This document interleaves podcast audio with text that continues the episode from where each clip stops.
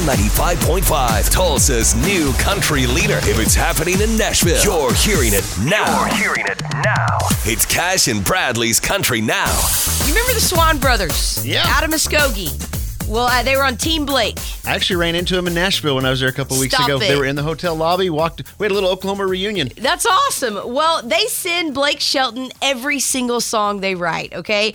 But he doesn't hold back on their critiques. They said that he's brutally honest. this is the things he says. He's like, Well, you're getting better.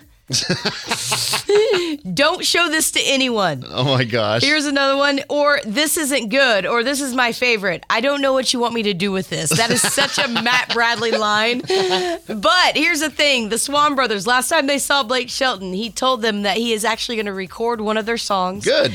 And uh, the only reason is because Gwen likes it. Go. well, what they'll take what they can get. right. Well, Carrie Underwood really promoting everything but her music these days, it seems like. But she just released her book, and now she's got a new fitness app called Fit 52. you want to enjoy your life. So it's really all about looking at your overall week. And then, of course, there are 52 weeks in a year. So it's all about looking at the bigger scope of things and just living your best life. And it's about balance.